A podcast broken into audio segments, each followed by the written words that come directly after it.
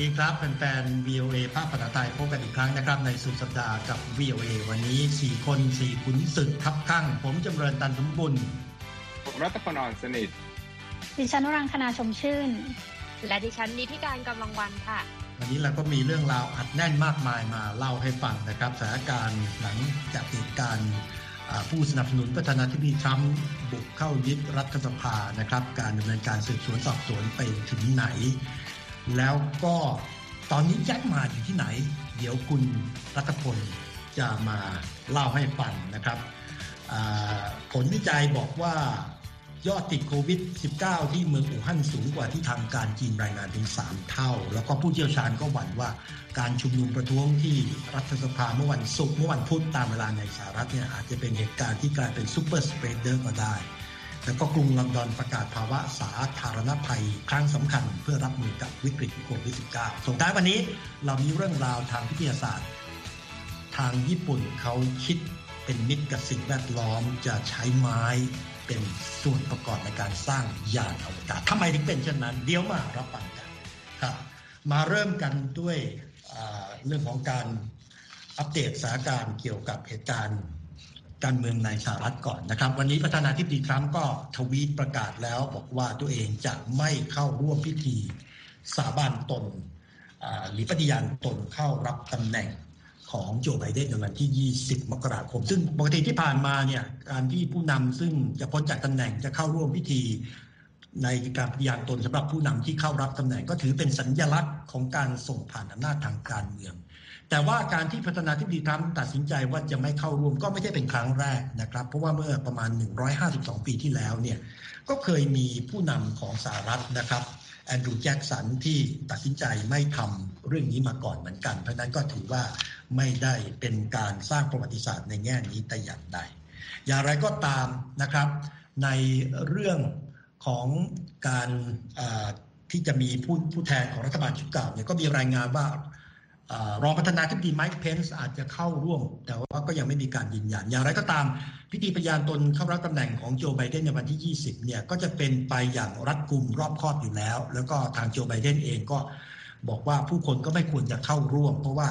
เพื่อป้องกันการแพร่ระบาดของโควิด -19 นั่นก็จะเป็นจุดหนึ่งนะครับในเรื่องของท่าทีของผู้นำสหรัฐ ซึ่งก็ยังยืนยันว่าตัวเองเนี่ยชนะเลือกตั้งและถูกโกงเลือกตั้ง แต่ว่าในอีกด้านหนึ่งก็มีสมาชิกในคณะรัฐบาลของประธานาธิบดีทรัมป์นะครับในช่วงเวลาที่เหลืออยู่อีกประมาณไม่ถึง 2 สัปดาห์เนี่ยตกเท้าลาออกนะครับโดยไม่รอให้ครบกำหนด เริ่มจากเมื่อวานก็คืออีเลนชาว ซึ่งเป็นรัฐมนตรีว่าการกระทรวงคมนาคม แล้วก็เป็นภรรยาของวุฒิสมาชิกมิชแมคคอนเนลผู้นำฝ่ายเสียงข้างมาก อดีตผู้นำในเสียงฝ่ายเสียงข้างมากในวุฒิสภา เพราะว่ากำลังจะเป็นอดีตละ ซึ่งอยู่กับประธานาธิบดีทรัมป์มาครบ 4 ปี ก็ประกาศลาออก วันนี้ก็ติดตามมาด้วยเบตตี้ดีวอสซึ่งเป็นรัฐมนตรีว่าการกระทรวงศึกษา แล้ววันนี้ก็มีข่าว CNN รายงานนะครับว่าโฮปฮิกส์คนสนิทของประธานาธิบดีทรัมป์ในทำเนียบขาวก็แสดงท่าทีว่าจะลาออกเหมือนกัน นั่นก็เป็นเรื่องของการเรียกว่าการสละเรือนะครับสำหรับคนที่อยู่ในตำแหน่งที่ใกล้ชิดกับประธานาธิบดีทรัมป์ แต่ที่น่าสนใจอีกเรื่องหนึ่งก็คือเหตุการณ์การที่ผู้สนับสนุนประธานาธิบดีทรัมป์บุกเข้ายึดรัฐสภาแล้วก็เกิดเหตุการณ์รุนแรงเนี่ยตัวเลขจนถึงวันนี้เนี่ยบอกว่ามีผู้เสียชีวิตไปแล้ว อย่างน้อย 5 คนด้วยกันหนึ่งในจำนวน 5 คนที่เสียชีวิตเป็นตำรวจรัฐสภา และอีกคนหนึ่งเป็นสตรีที่มาจากรัฐแคลิฟอร์เนีย ซึ่งเคยทำงานอยู่ในกองทัพอากาศ แล้วก็อยู่ในสงครามเวียดร่วมปฏิบัติงานอยู่ในสงครามอิรัก ก็ถูกยิงนะครับขณะที่พยายามจะเข้าไปในบริเวณที่เรียกว่า Speaker Chamber ก็มีการเผยแพร่วิดีโอฟุตเทจของเหตุการณ์ตรงนี้ แล้วก็ทำให้เกิดเสียงตำหนิวิจารณ์ว่าทำไมตำรวจรัฐสภาเนี่ยไม่ทำการจับกลุ่ม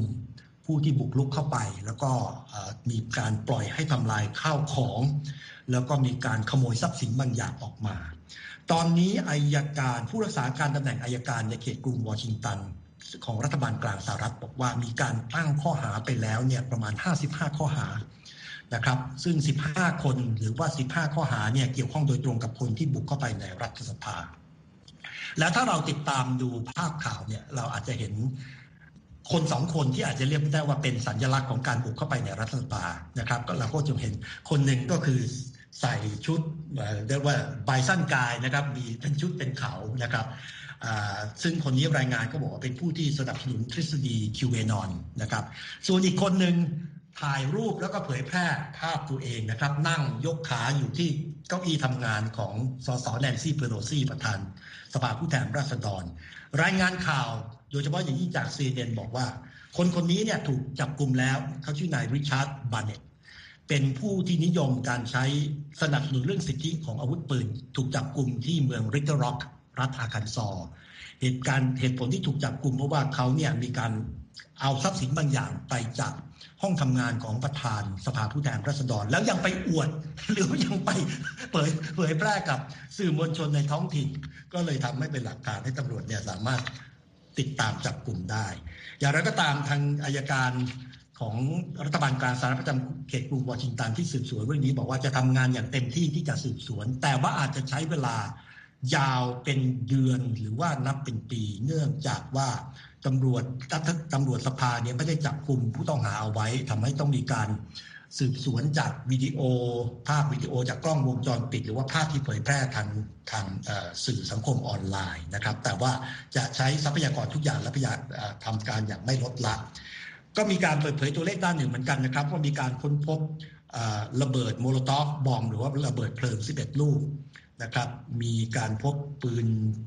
สั้นสองกระบอกปืนกึ่งอัตโนมัติ M4 แล้วก็มีแก๊ส อยู่ในบริเวณใกล้ ๆ รัฐสภานะครับ ก็เป็นเรื่องก็เป็นหลักฐานที่น่าวิตกนะครับ แล้วก็อาจจะมีการตั้งข้อหาการก่อความไม่สงบพยายามล้มล้างรัฐบาลด้วยกำลัง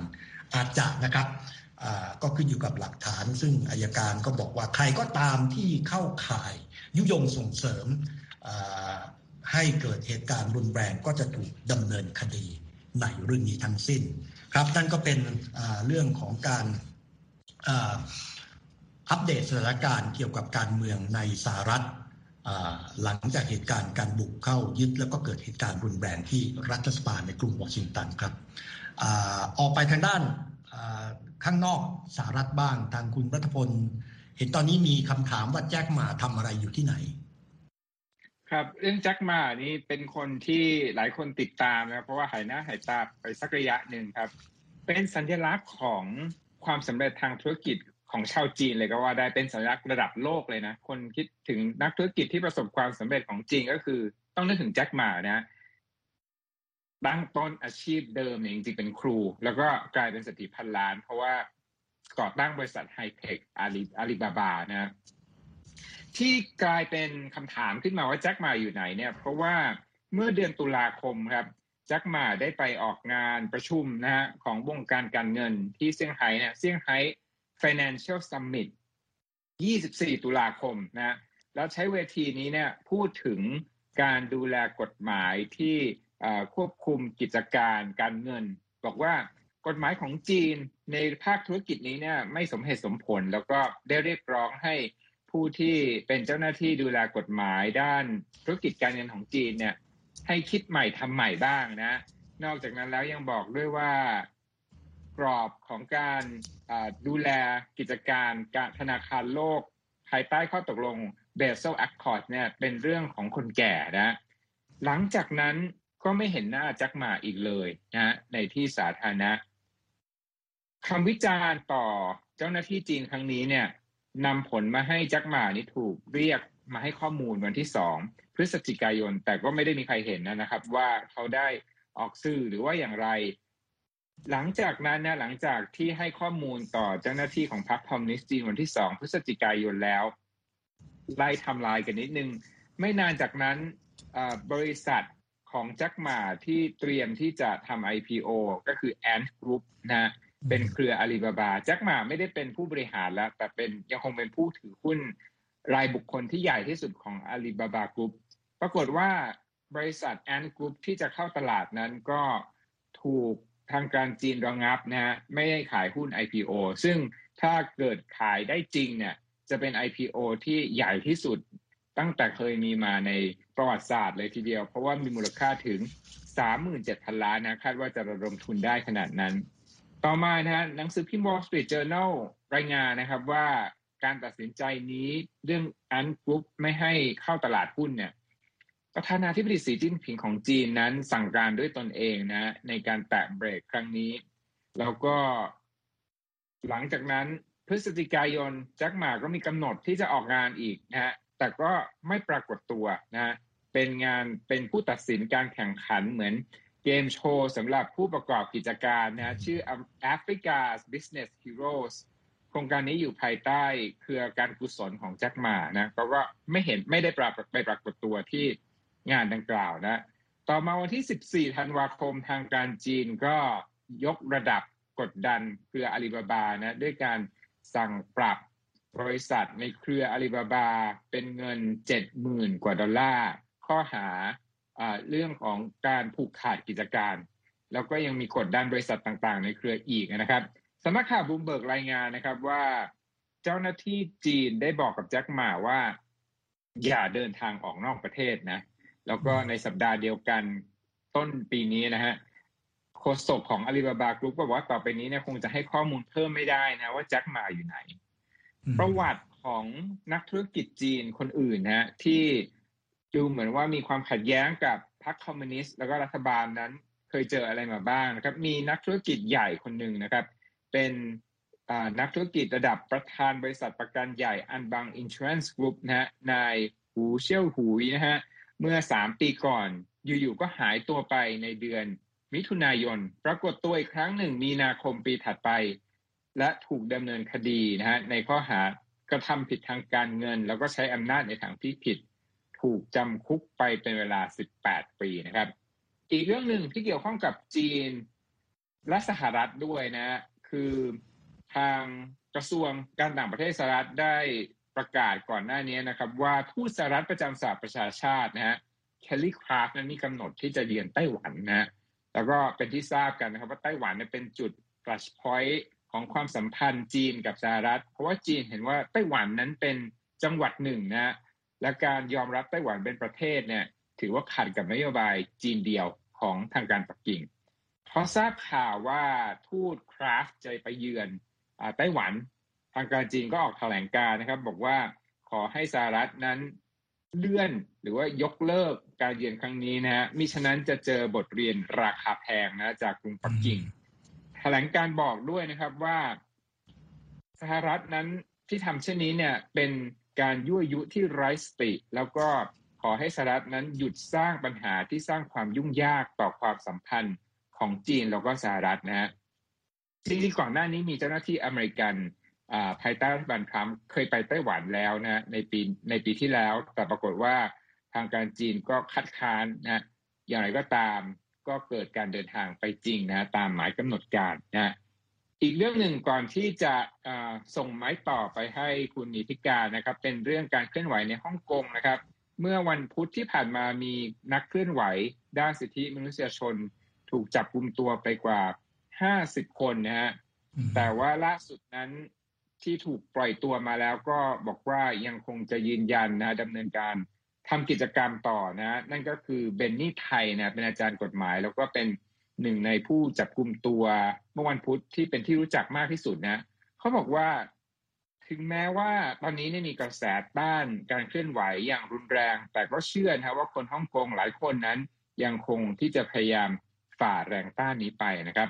ปฏิกิริยาจากสสอเมริกันนะครับพรรครีพับลิกันไมเคิลแมคคาวเป็นหนึ่งใน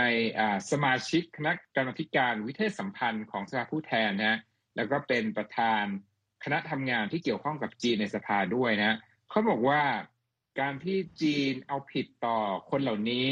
ในการเคลื่อนไหวทางการเมือง ในการเลือกตั้ง ในความพยายามปกป้องเสรีภาพของชาวฮ่องกงนั้น เป็นเรื่องที่ขาดเหตุผลรองรับครับคุณจำเริญ ครับขอบคุณครับจากเรื่องของ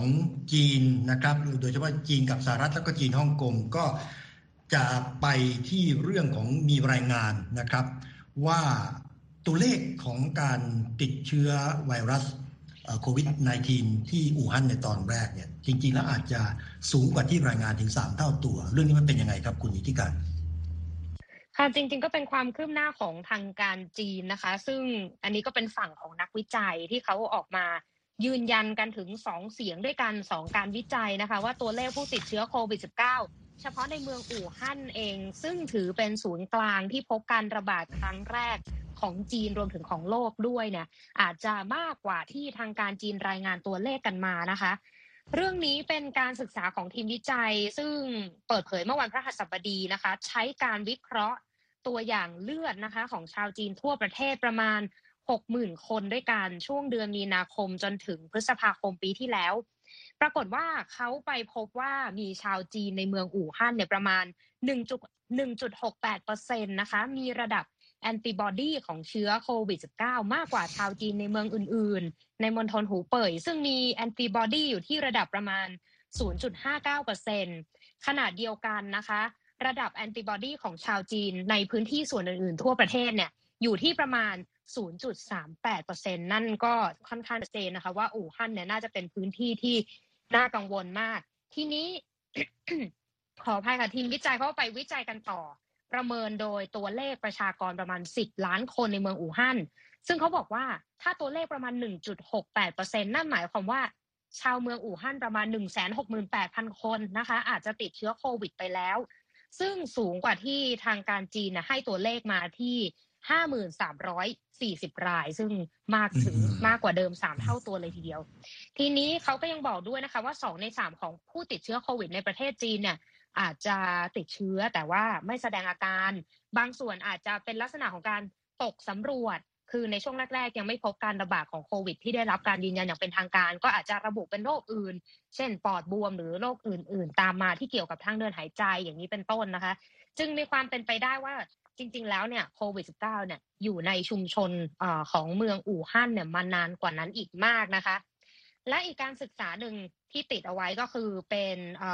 รายงานที่ตีพิมพ์โดยศูนย์ควบคุม และป้องกันโรคของจีนนะคะ เมื่อปลายเดือนธันวาคม เขาบอกว่าพูดแล้วก็ติดคอนันนี่ระดับความชุกของการติดเชื้อในประชากรในเมืองอู่ฮั่นเนี่ยนะคะเรียกว่ามีระดับแอนติบอดีในเลือดสูงกว่า 4.43เปอร์เซ็นต์ นั่นหมายความว่าชาวจีนในเมืองอู่ฮั่นประมาณครึ่งล้านติดโควิดไปแล้วค่ะ อันนี้เป็นตัวเลขที่น่ากังวลทีเดียวนะคะสำหรับสถานการณ์ล่าสุดในช่วงนี้เราก็ทราบกัน ในสัปดาห์นี้เนี่ยองค์การอนามัยโลกนะคะ ส่งทีมงานสิบคนเข้าไปที่จีน ไปสืบหาต้นตอของโควิด แต่ปรากฏว่าจนถึงตอนนี้นะคะ ทางการจีนยังไม่อนุญาตให้ทีมงานเนี่ยเข้าไปในประเทศจีนได้เลย ส่วนตัวเลขล่าสุดของทางการจีนก็ยังบอกว่ามีผู้ติดเชื้ออยู่ที่ 87,331 คนนะคะ และเสียชีวิตอยู่ที่ 4,600 34 คนค่ะคุณดำเนิน ครับ ก็เรียกว่าก็เป็นตัวเลขการศึกษาหรือว่าข้อมูลเกี่ยวกับเรื่องโควิด -19 ก็ยังมีมาให้เรากังวลนะครับ ยิ่งรู้มากขึ้นก็กังวลมากขึ้น โดยเฉพาะอย่างยิ่งเหตุการณ์ชุมนุมที่หน้ารัฐสภาที่กรุงวอชิงตันก็ถือว่า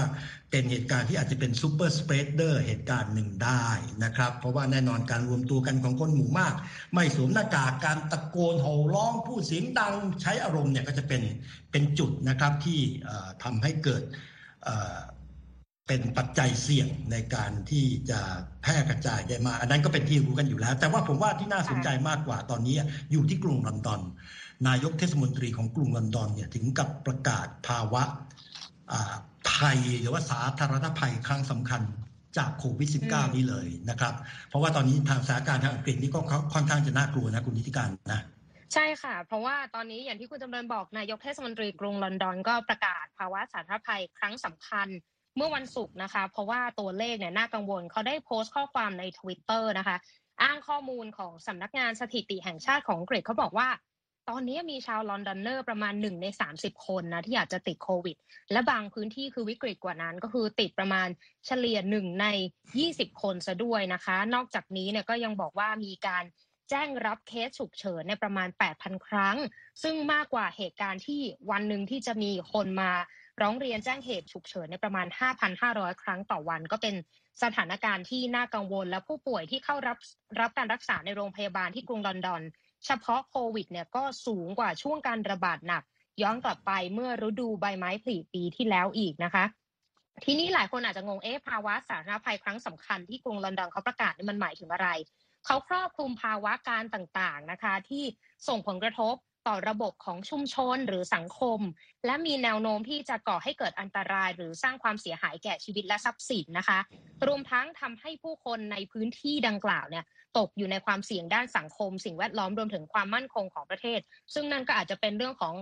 ภัยพิบัติต่างๆ หรือรวมถึงการระบาดของโควิด -19 นี้เองก็ เข้าข่ายกันด้วยนะคะ และในวันเดียวกันนี้นะคะ นายกรัฐนายกเทศมนตรีกรุงลอนดอนก็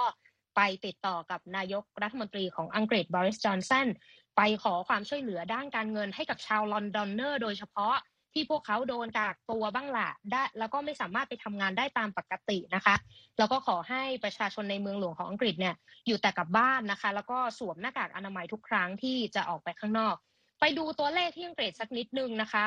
ข้อมูลล่าสุดจากมหาวิทยาลัยจอห์นฮอปกินส์เมื่อวันศุกร์เนี่ยก็มีผู้ติดเชื้อเกือบ 3 ล้านรายนะคะ แล้วก็เสียชีวิตถึง 80,000 ราย แต่ถ้าเทียบกับสหรัฐแล้วสหรัฐก็ยังครองอันดับหนึ่งโลกกันอยู่นะคะ ผู้ติดเชื้อก็คือ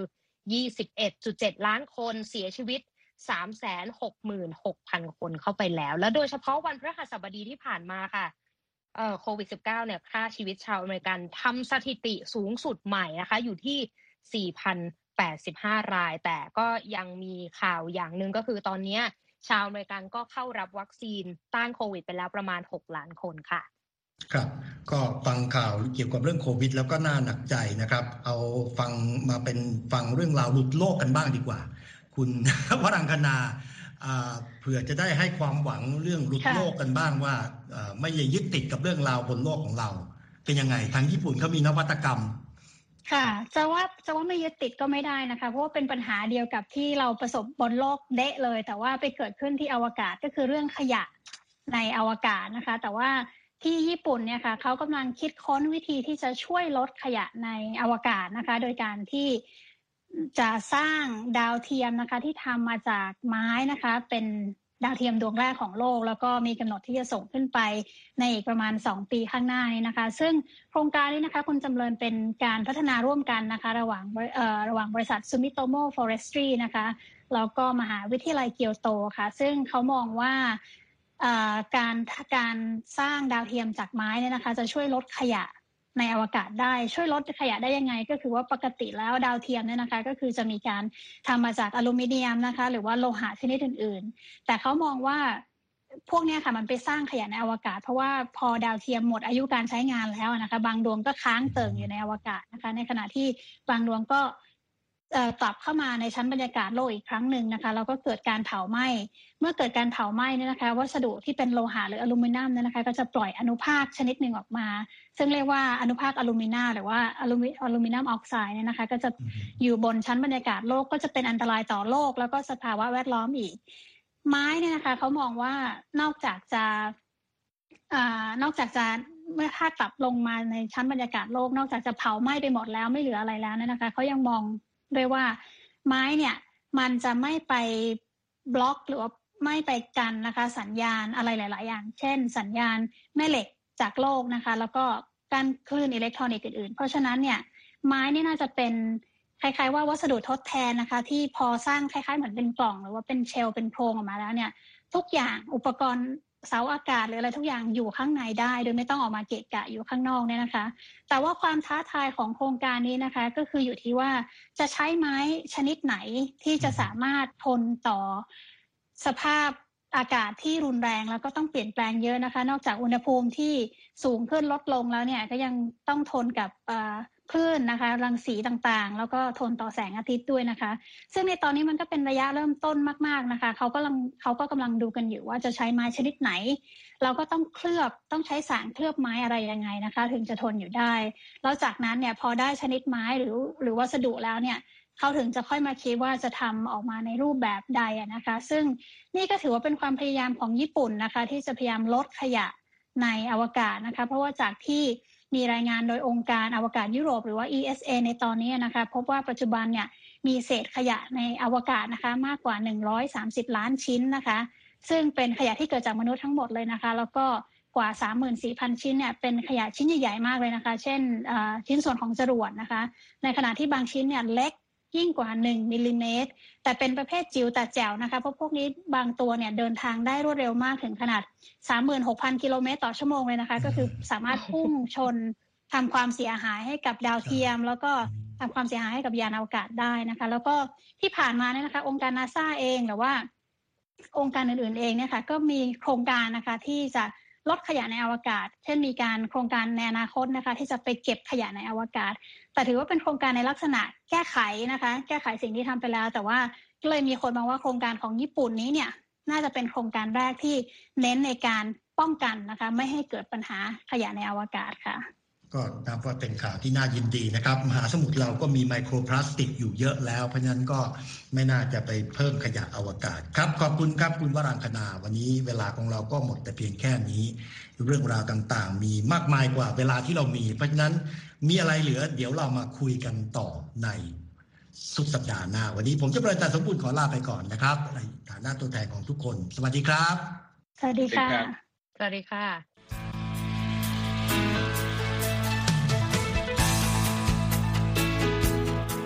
ครับและที่จบไปก็คือรายการจาก Voice of อเมริกาภาคภาษาไทย หากคุณผู้ฟังต้องการฟังรายการในวันนี้อีกครั้ง สามารถเข้าไปได้ที่เว็บไซต์ voa thai com และคลิกที่โปรแกรมของเราครับ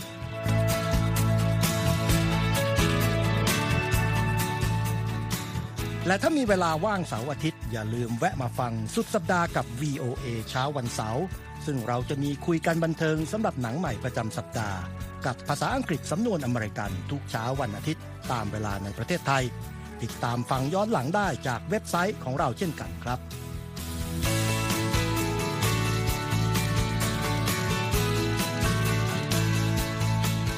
และสำหรับคุณผู้ฟังที่ชอบเรียนรู้ภาษาอังกฤษ ตอนนี้เรามีคอลัมน์พิเศษ Let's Learn English ซึ่งเปิดโอกาสการเรียนรู้และฝึกทักษะภาษาอังกฤษ ในรูปแบบที่ถูกออกแบบโดยผู้เชี่ยวชาญตามมาตรฐานการศึกษาของอเมริกา เพื่อให้เนื้อหาเหมาะสมสำหรับผู้เริ่มเรียนภาษาอังกฤษ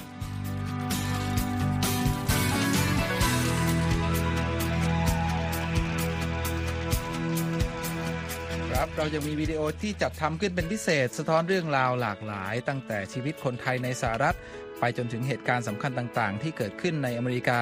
มาเสนอเป็นประจำ ซึ่งติดตามได้ทั้งทางเว็บไซต์ voa thai com Facebook และ YouTube voa thai ครับ